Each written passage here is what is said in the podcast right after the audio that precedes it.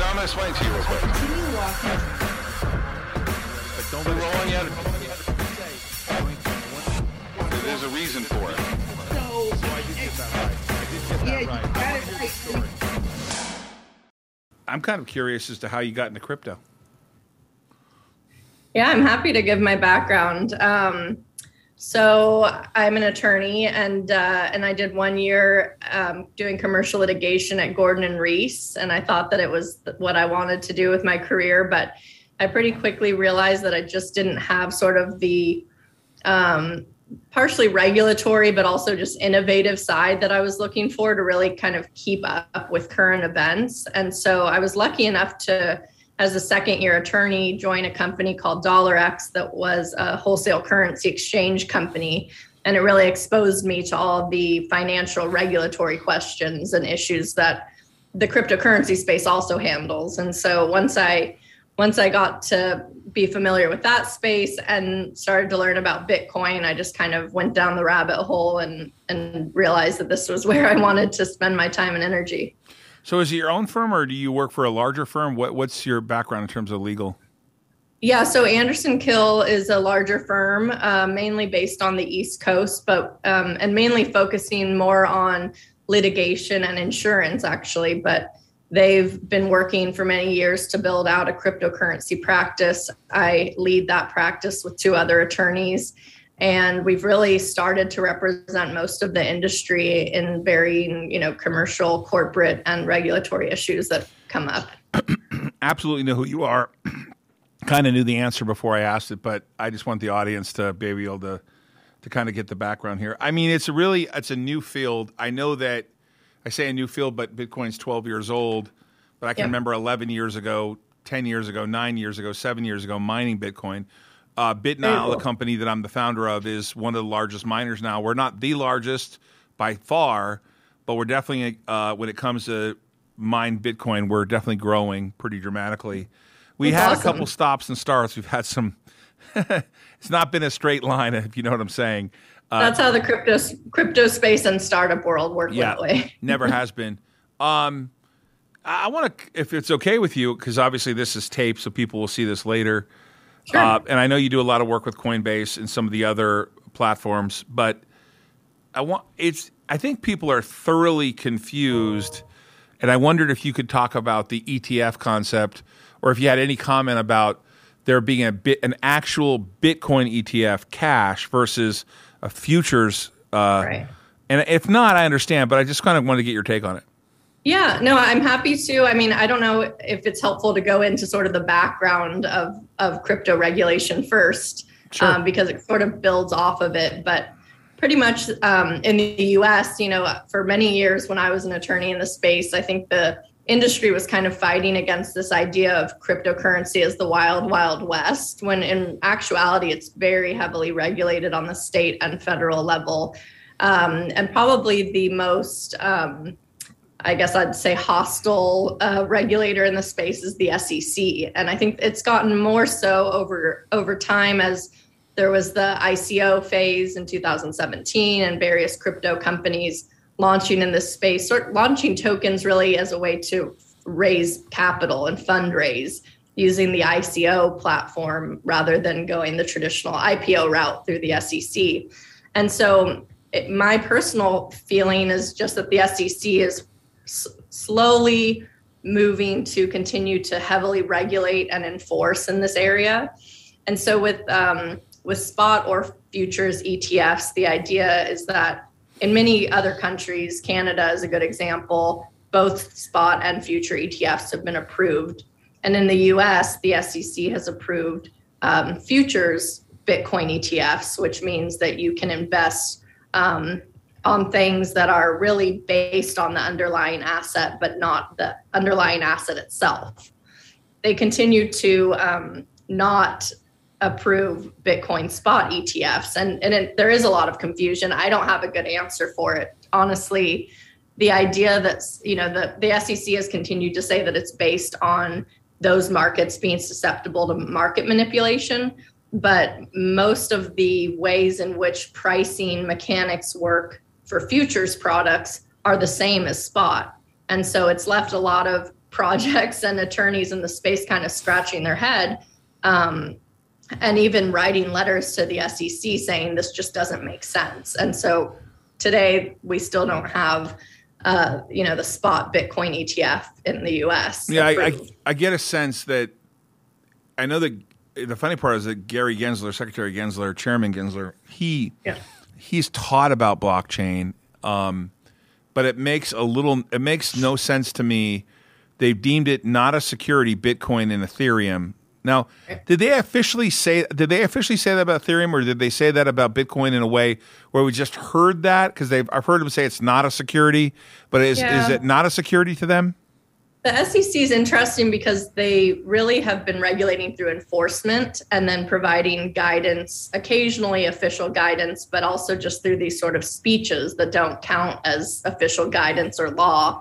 And so I'd say that the the Ethereum not being ETH not being a security is really based more on comments we've heard in over the past years, and and there's arguments to be made that um, that it could arguably still be that. But I think it's the you know the Ethereum network has expanded in such a way, and the SEC has said that a, a cryptocurrency can start out as a security and morph into something different when it becomes decentralized enough. And so that would you know probably be the argument current today about ETH is that it's it's been around and it would still function without that centralized you know oversight or organization. But um, you know, I- would say that I also think there's a lot of political plays in action in the U.S. Um, you know, Gary Gensler did teach cryptocurrency at, at various, um, you know, colleges, law law um, law courses, and I act when he joined the SEC, I was pretty um, cautiously optimistic about how he would choose to regulate the space, but what I'm seeing is sort of this bigger um, may, maybe bigger motive behind the scenes of cryptocurrency sort of being plugged into the banks and CBDCs and becoming more of something that the government can control. And so I think a lot of the climate coming from the SEC is sort of trying to support that that initiative or that sort of stance on the on the crypto space. It, it, it seems like to me, I guess I'm jumping to conclusion because I'm pretty biased, but it seems like you're making a case for Bitcoin. Yes, I am definitely. Yeah, okay. So Because I was going to yeah, say, I mean- I don't think they can put the get Bitcoin genie back in the bottle. they can't, you know, and, and I th- they I think they'd like to. I think that the idea of something being able to operate but be, without government, bank, monetary policy being able to control it um, is something that's very threatening to regulators and especially the U.S. that has had sort of been the leader of the of the global market. Um, but but it- that but that that uh, but Haley, that's an the arg- that's the exact. Uh, you know, I apologize. I don't normally interrupt guests, and, and I didn't mean to do that. I apologize, but No but like your point, what you were saying was that's this is they'd like to regulate it, or you think they'd want to get control of how it's monitored or handled. But isn't that exactly the point of Bitcoin? Like, Yeah. isn't that exactly going to feed into the frenzy? Like that they they have to walk this fine line, but because they're then going to be emboldening the whole world that believes that decentralized finance makes sense. Right. Yeah. I think the harder that they try to fight against like innovation and decentralization of currency, it's an advertisement for Bitcoin. Wow. Haley, I don't like to be the guy who asks those like sort of preformed questions, but I'm going to ask it because I have to. But what are your thoughts on the best case scenarios for regulation of crypto in the U.S. and globally? Like, what what would be the ultimate outcome for you as a lawyer? So it's funny. I guess that question has like two levels for me because I'm a I'm a holder of cryptocurrency and Bitcoin, um, and I'm a lawyer in this space. From being a lawyer in the space, the difficulty arises in that many of the regulators are using old regulation and trying to apply it to cryptocurrency, which is something sort sort of something we've never seen before. And so when a regulator is trying to discuss cryptocurrency as money or as a security and just putting it in old law. Um, there's a lot of gray area for for lawyers in the space trying to help.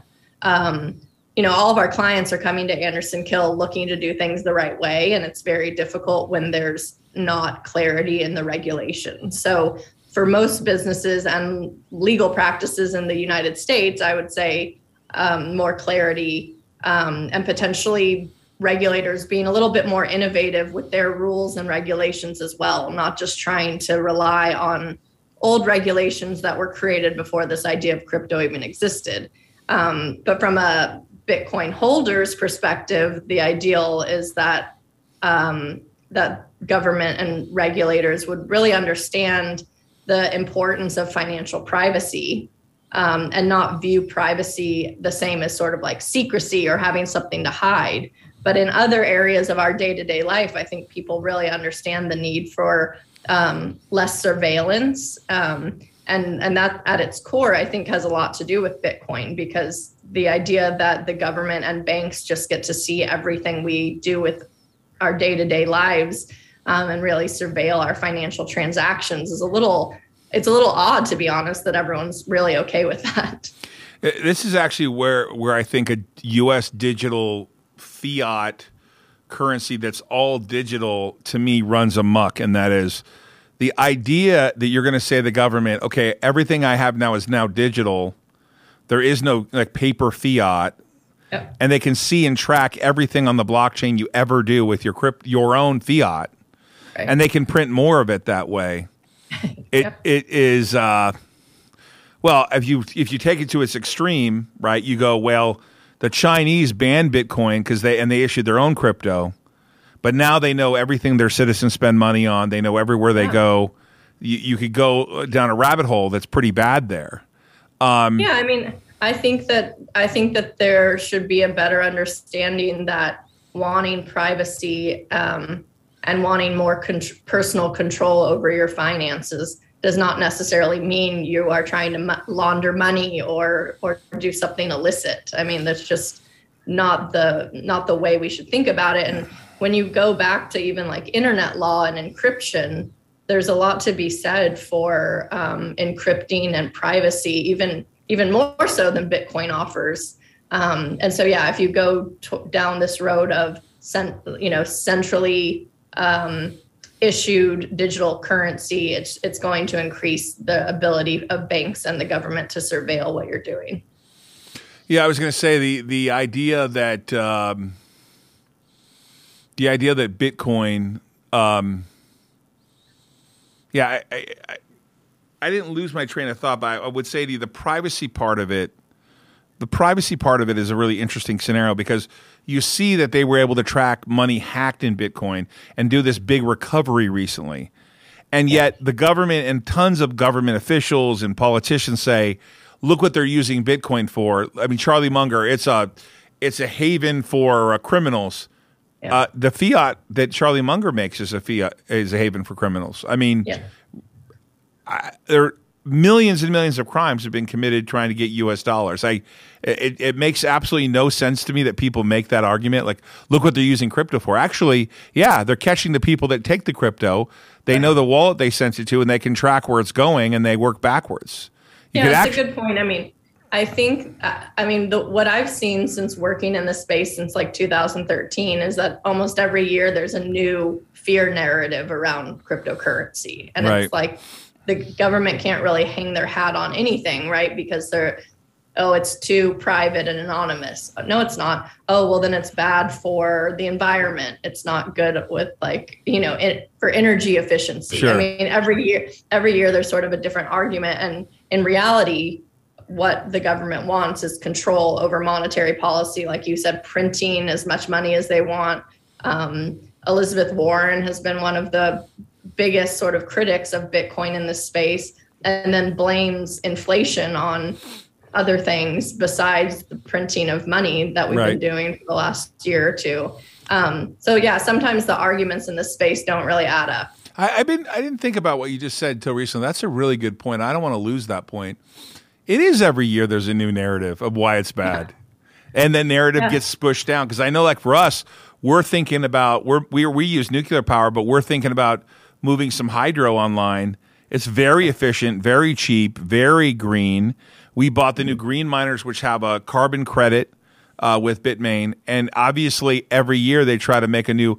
Oh, they they they pay no attention to the inefficiencies of all the data centers out there and the power they use, but they want to claim that Bitcoin mining is is very. Uh, it's an interesting thought. I didn't think about that. Every couple Yeah. years, they do come up with kind of a new a new negative. because Like- enough counter arguments have been made they can't keep i mean when i so i started my career at silvergate bank in 2013 it's a major banking partner to cryptocurrency companies and when i joined as legal advisor there to help them figure out how to bank the large exchanges in this space. I mean regulators um, and banks were really worried about the money laundering concerns. Then chainalysis and some of these blockchain monitoring companies come out with reports of well the US dollar is still the predominant use for money laundering. So that is that's an insane thing to point to because people can go up to an ATM machine put a bunch of dollar bills in there and it goes straight to their bank account. Um, so yeah I think I think the, arguments against it have had to like evolve and sort of think on on the their on the toes of it. But like if you think about it what's frustrating is like at its core i think the united states has up until now arguably done a really good job at promoting innovation and allowing industries that are working to make new technology um, feel supported and wanting those jobs and those companies to stay here in the us um, and so to me it's so counterintuitive that all of a sudden when we're talking about money obviously money is very powerful but it's still it's it all we're talking about doing at in at its very simplest form is banks uh, it- all over the world even more so outside of the US don't run very efficiently. They're closed on weekends and holidays there's 3 to 5 business days for wires there's large fees for cross border remittance why wouldn't you be as a as a country interested in maintaining the thought leaders in that industry and and being viewed more as a uh, partner in that. So They are uh, crypto. Big, I mean, they're disrupting the system. I mean, effectively, what what Western Union used to take a while to do and was not always a secured situation and very expensive on a low dollar amount. All the the delivery of that to you know from the U.S. to Mexico, from the U.S. to Canada, it's kind of being squished down. I, I get it. It's really um, Yeah. I, Silvergate. Wow, that that company's really innovated for sure. We're we're we're with Signature, but I know that Silvergate has been really kind of a dominant player in the space. yeah, they ju- I just read something last week that they acquired the intellectual property rights to the Facebook's Libra Diem stablecoin, which was sort of a failed project because regulators came so came down so hard on Facebook for various things they've done over the you know the last decade. But um, you know it'll be interesting to see what what Silvergate Bank and just other banks in general start to do with um, you know not centralized digital assets but stable coins and that sort of thing to just use those rails to uh, you know improve upon the movement of money Well, I didn't know that that they acquired the rights to Libra. I, I saw the headlines about it and I clicked on it just interested who it was and then I saw Silvergate's name and I think I tweeted like wasn't expecting to say see Silvergate as the purchaser. Um, so yeah, it's it's really exciting. Yeah, that's uh, you heard it here first. I didn't know that, and obviously you didn't hear it her first because she found it on Twitter. But you heard it from here first on this. Sh- I don't know. I don't know. That probably doesn't make any sense. Uh, wow, I didn't think it. Wow, I wonder why they acquired it. That's interesting. That really was a failed project. It's a shame too because every time Facebook has tried to innovate, um, they've been there. So Facebook's really in a conundrum here because they really are a company that acquires technology. They never really, other than the original Facebook, that Yeah. nothing else they built is they didn't acquire really, uh, except onto Facebook. And then so now their whole core model has been like you know they acquired WhatsApp, they acquired Instagram, and then when they try to make Libra, they get shut down pretty hard. Yeah, I, I think part of it was, you know, not to go on a tangent, but um, you know, stable coins I think have a lot of potential, and the idea of it is that the value is tied to an asset or basket of assets to give the stable coin price stability, so it's not as volatile as something like Bitcoin. But what Facebook did that I think they didn't hire the right law firm because I would have told them that you know they were trying to make the stablecoin backed by a basket of assets that included other countries' currency, and they were going to choose the percentage of which the dollar was part of that um, different other you know countries' currencies. And I think the U.S.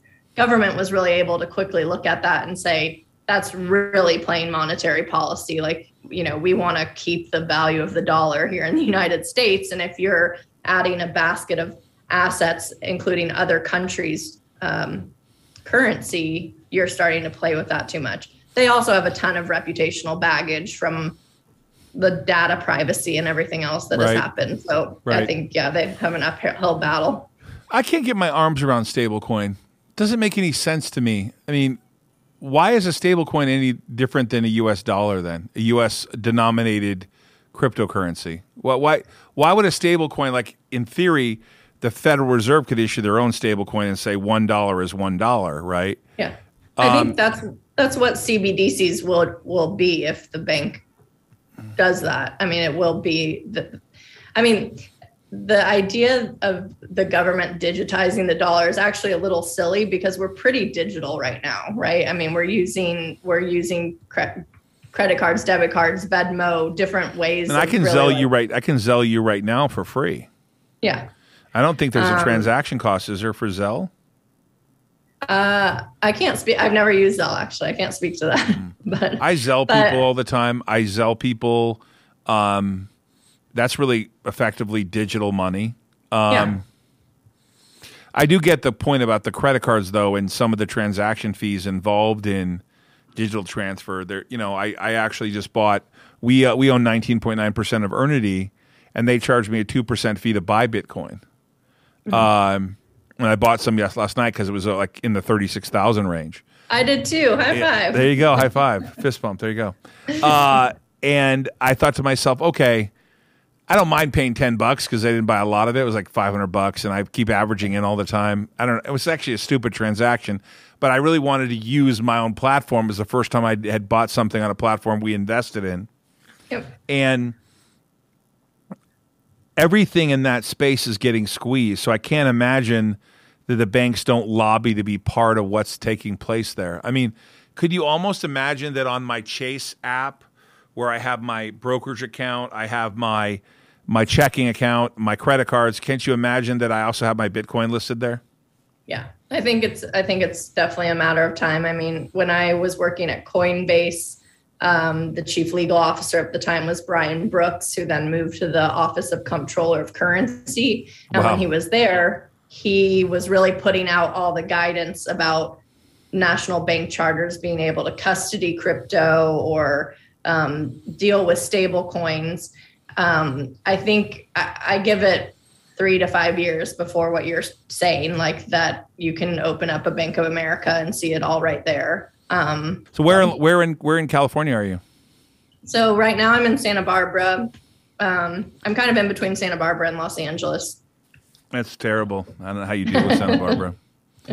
Just kidding. It's pretty nice. No, I, I grew up uh, in the Orange County area. Lived in Newport, Huntington. Went to Huntington uh, school in Huntington at Edison, and uh, spent some time in Santa Barbara. I love it there. It's beautiful. It's beautiful. Are you living there, or is that where your office is? Or Um, I'm living here and I'm planning to expand Anderson Kill's uh, presence into Los Angeles and open an office there. nice, and they're primarily East Coast based.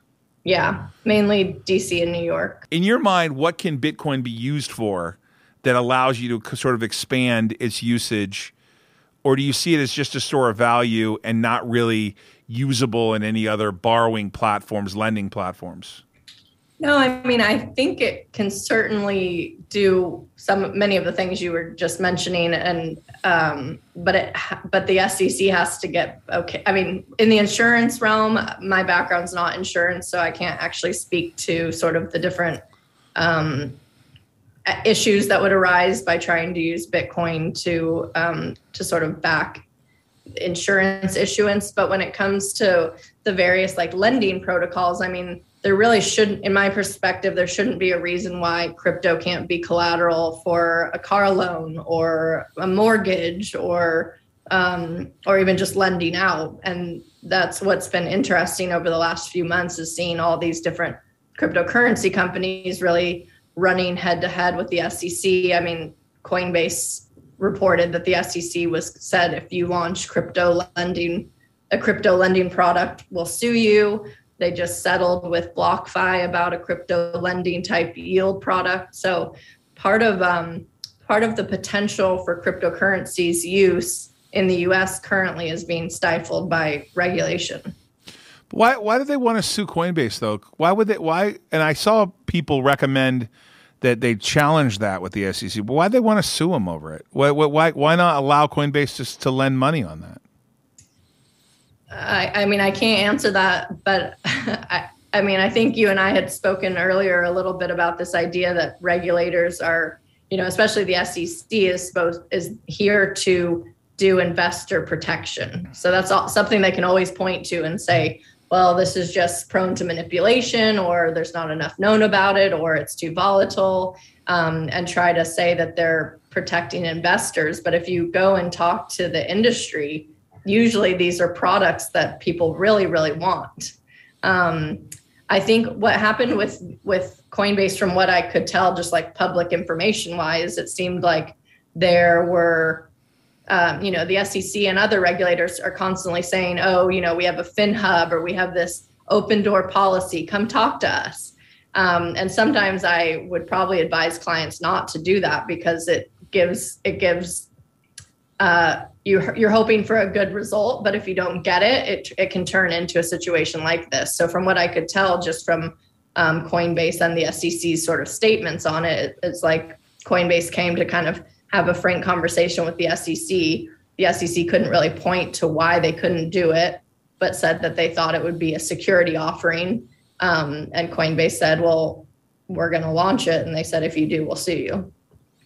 Um, so, I mean, at the end of the day, in a lot of ways, regulators have that trump card. Companies can certainly like take a, a you know, make a risk decision and a business decision to to go with it um, you know, Ripple and is in litigation right now with the SEC about whether XRP was a security. Um, so companies can certainly do that, but um, for a lot of companies in the space, especially ones smaller than Coinbase, um, doing that costs a lot of money and time and legal fees, and it's not it's not something most most companies want to do. You do bring up an important point, and that is, uh, I was going to transition to Ripple you know, they have head on fought the SEC in a really public forum and mm-hmm. actually won some important rulings from judges who allowed them to subpoena records and look right. at kind of what the SEC's thinking at the time, why they said Bitcoin wasn't a security, Ethereum wasn't a security, but Ripple is a security, why they were sued right out of the way when Trump was leaving. What are your thoughts around the Ripple case? So, um, I agree with you. I think they've actually been doing a pretty good job um, putting up a fight. And I, I think that uh, the reason I'm interested in where it goes is that I, I, talked earlier about the space really benefiting from some clarity. And if the SEC is is having to show their cards any more than they have in the past, I think that'll be an overall positive thing um, sort of regardless of the outcome, because then at least there's some precedent and things people can point to um, when trying to understand token projects. But um, you know, I think I, I think what we're seeing is that it it's really, I mean, it's clearly if something's a security or not is a very fact intensive um, discussion, and I've seen some records from the uh, Ripple litigation of even like law firms sending emails and opinions about Ripple. And so it goes to show that, I mean, you can have all the law firms in the world giving their opinions, but it really is sort of such a fact intensive um, analysis and it's so new applying you know tokens to this old sec regulation and law that I think you know the the outcome's kind of up for debate because it, it's sort of like one person's opinion of, against another, you know, regulators.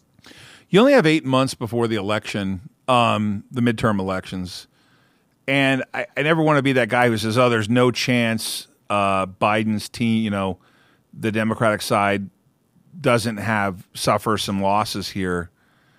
But do you have a, a sense of whether the Republicans or Democrats are bet which one's really better in your mind for um, Bitcoin and crypto regulation?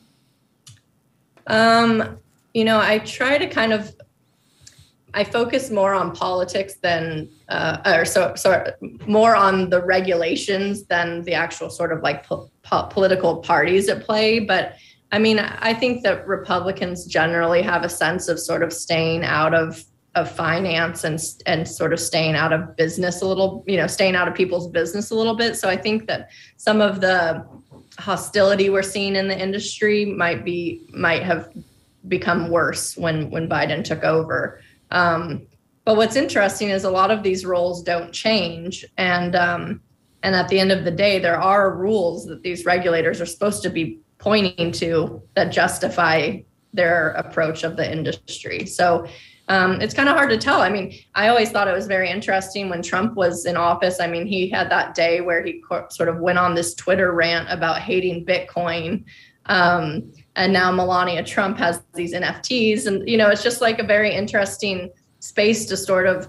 Um, sometimes maybe personal opinion doesn't actually make that much of an impact on on what what the space looks like. Yeah, I have the analogy there, and that is Roger Goodell, who was uh, who was the chairman of the or head of the president of the NFL, whatever, a CEO of the NFL, was completely against uh, these uh, you know these online apps for betting, right? Just a few years ago, we're completely against it. We don't think it's a smart idea, and here we are, three years or four years later, and now they're sponsoring stadiums, and they're they're you're they're in the broadcast, and they're in, all over the stadiums. So you'd think to yourself, you know, Bernie Sanders suddenly shows up and says, uh, "I love Bitcoin." You go, "What?" But you do see people make that that shift Yeah. when they realize the technology, when they get over the rhetoric of it, and they go, "Okay, I, I kind of get it." I think that you you do. I think the best example of this, and I want to get your opinion. And I, I'm a big admirer of, of Warren Buffett and Charlie Munger. There, people who know me know that Warren Buffett was an important person in my life when I was younger and still is, uh, in terms of his teachings and and really how I got in the business. But when I listen to Charlie Munger say the Chinese have got it right, and it's rat poisoning, and he it's it, he's willing to just say this from a position of being a billionaire and just effectively discounting what it's doing for foreign co- uh, governments, like what it's doing for foreign countries like El Salvador, where these guys are getting deflated out, their currencies are getting an- annihilated. Yeah. Um, I wonder your commentary on why it's so old school versus young school. It, I, and I apologize about going on with the question, but it reminds me of like even how stupid I was when I said to myself, a cell phone. What are you talking about? I'm not going to pay that much for a cell phone. Put it in my car when I can just stop and use a payphone. Yeah. I mean, uh, it was like yeah, an I- ignoramus kind of thing to say, right?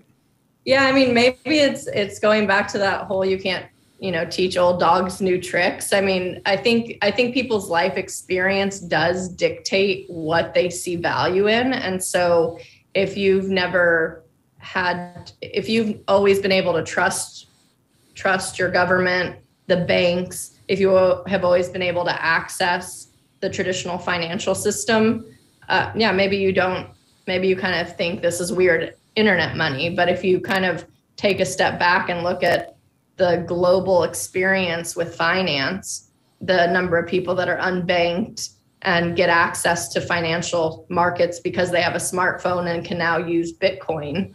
Um, you brought up El Salvador, these, you know, the first country that ever made Bitcoin legal tender. Um, and I think even the pushback they're getting there in El Salvador is sort of that lack of understanding. Um, you know, and I also think that people sometimes say things before they truly believe it themselves. You know, sometimes I think even Gary Gensler and things I'm hearing people say, I'm like, I don't even know if that's truly that person. You know, when they go to bed at night and they're laying in bed, if they are really like believe what they just said, it might it might be part of a polit- a bigger political like scheme in place. when we experienced when we started Bitcoin mining, we experienced banks shutting us down, and that's what the big deal with Silvergate was: is that we were shut down by Wells Fargo, Bank of America, Chase Bank. I think almost every institution we went to found out we were Bitcoin mining They shut us down. Farmers and merchants, Yeah. and they just did it universally. We're shutting all your accounts down. I remember U.S. Bank shutting us down, and they shut down my wife's Girl Scout account. And I'm like, what the hell does that have to do with anything? And they use this universal 9/11 uh, money laundering. Like everyone, everything's money laundering. Like the universally stupid comment. Uh, we're trying to avoid money laundering. Everyone's a money launderer. Even the Girl Scouts are money launderers. Um, I wondered if you think that that's changing now that Silvergate and Signature Bank are really banking people in the Bitcoin space. Is that kind of going away a little bit? Or do you think that the eh. bigger banks are still like you're related to Bitcoin, we can't touch you? I think I think it is slightly going away. I mean, I, I remember years ago when like individual users would have their accounts shut down just for sending two hundred dollars to Gemini or Coinbase. You know, like a, a, a bank would shut you down even just as a user of cryptocurrency wanting to buy some. And I think we I think we are seeing a lot less of that now. Um, I think the general tone that I'm seeing is a, almost more of a convergence between crypto and banking. Um, the real issue, and I think the real smart move that you know some of these earlier banks like Silvergate, Signature, Metropolitan, um, it's not that you can't. It's not that the any perceived increased inherent risk of Bitcoin is is insurmountable. Like there's no there's nothing on this earth, maybe besides certain jurisdictions that are on the OFAC list, but there's nothing really that you can't, if you do increase due diligence of something, that you can't say, okay, I'm I'm comfortable that we've put enough people and resources on our team to analyze a company like Coinbase and make sure their program's good and proceed that way. I think the problem is that big banks already make a ton of money off what they're doing. And so it doesn't justify them bringing someone like me on and building out this huge i mean silvergate has grown so much since 2013 just their crypto practice having to bring in lawyers and compliance specialists and onboarding vendors like chainalysis and elliptic and that sort of thing like there's just a lot of overhead to mitigate the perceived um, money laundering risks and i say perceived i'm not saying that it's true increased money laundering or illicit activity or terrorist financing risk. But yeah, I think the um, you know 9/11 gave the Patriot Act and the Bank Secrecy Act a lot more teeth than it had before, um, and a lot of times like uh, regulators and the government can use like tragedies or current events to try to explain why they want to exert more control. Um, We've seen it with COVID. We've seen it in Canada. I mean, it's happening current day too. Um, and so, yeah, a lot of times what's pointed to is bank bank accounts were used to fund 9/11. Crypto could be too. Um, so don't give crypto companies bank accounts. But I think we've seen company banks do that very successfully, and I would hope that more are interested in understanding the space. Okay, so you've set up an initiative. I, I, I don't know if I'm ca- categorizing it right, but I I know you're working on some stuff. I want to hear about what you're working on in terms of how people can connect with you. Sort of what your your thoughts are on the space. Yeah, thanks. Um, so yeah, I've I've been ever since I got into the space, I just couldn't get enough information, and I started attending conferences and meetups in the city I cities I lived in, and um, and over the last year with covid i found people you know are moving around moving around a lot more sort of nomadic. They aren't really based in one specific place. And so i helped um, launch an organization last november called crypto connect. Um, and i'm excited about it because for two reasons. One it's uh, the entire board is really established professional women in the space. The organization itself um, host educational pieces and meetups that are open to everyone, completely co ed and open to everyone. But I felt like there was this sort of constant um, narrative around cryptocurrency sort of being so male dominated and there's so many amazing men and women in the space. I wanted to sort of help showcase some of the women i had gotten to know. Um, but we launched in 12 different cities and have started to have quarterly meetups and all of those meetups have been super well attended and the idea is that if you're a member of crypto connect in general you can ping into any of these city organizations when you travel for work, if you move, um, if you're somewhere for a few days for business. Um, and so I think it's going to be a really neat way for people to new people to continue to come into like the fold of the industry and and learn things, um, but also in sort of this new era of COVID and travel and um, things like that to continue bolstering the opportunities for in-person meetings and um, you know business development networking that sort of thing. So it's been it's been really exciting so far. I never thought i'd help sort of found a company um, and I, it's keeping me busy. How do how do people find out about it um, so cryptoconnect.org is our um, URL. We have a member sign up where there's a drop down of the 12 cities that you can be affiliated with. Uh, you can choose whatever city's closest to you. We're also adding six more uh, cities in the next few months. So we're hoping to continue growing this and have it eventually be an international thing as well, where when people travel internationally, they can ping into the networks. Um, also, I'm very active on Twitter. I, I um, you know, keep sort of my followers updated on regulatory developments, and my handle on Twitter is Haley Lennon BTC. Um, so, you know, if you're interested in more crypto legal and regulatory news, and I also just try to keep it light and funny sometimes on there. So, those are probably the two best ways to keep in touch. But yeah, I'm, you know, super excited for people who are interested in All right. I'm about to follow you. Can you follow me back? Yeah, I'll follow you back. Okay, I just followed you right now. Haley I see you. I'm e- easy. It's really complicated. Todd Ault 3. I'm, I'm Milton Todd Ault the third and okay. I have two Twitters, a personal and then my business Twitter, which I just followed you on. I see awesome. you, Anderson Kills Law, Crypto Connect. Oh, nice! I'm going to follow Crypto Connect too. Yeah. Oh, hey. So, how do you, how what does it cost any money to join Crypto Connect? No, so we're a nonprofit, and um, all of our events are sponsored by cryptocurrency companies in the space. So our events are free. We may eventually start putting out some uh, like webinars and educational things that would have a small fee associated. But for now, it's open to everyone and free. And uh, the goal is just to keep connecting the industry. So you're going to let BitNile be a sponsor? I would love that. Okay, I'm waiting for it right now. You're talking okay. to the chairman right now. I'm the founder, awesome. and we, we we're going to have 20,600 miners installed by September. We we were one of uh, five companies invited to Dubai to buy Bitmain's new green miner. Uh, oh. We're heavily invested in Michigan and our location there. We bought an old copper plant, turned it into a Bitcoin mining facility, a data center. Uh, wow. We're pretty excited about the space. Uh, yeah. I, I, I, badly want to ask you a question, and I think it's really important. I, I appreciate your time, Haley. Really, of course. Uh, I, I want to do this again with you.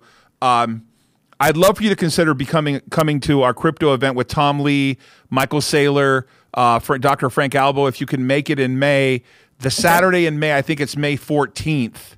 Okay. Uh, it's in Las Vegas at the Paris Hotel. It's called a Risk On Business Conference. One day is about awesome. about crypto. Um, I'd love for you to be on that panel. I'd obviously pay awesome. your way to get here and and whatever your speaking fee is or whatever. We could talk about that. Um, yeah. But well, thank um, you. I'd love to be involved. Super excited you're here. Now I'm going to sign off for a second. Uh, everybody, follow her at Crypto Connect. Uh, Haley's Twitter account will be up on the screen. Haley, thanks so much. Yeah, thank you. Thanks okay. for having me. No, I'm going to explain to you real quick.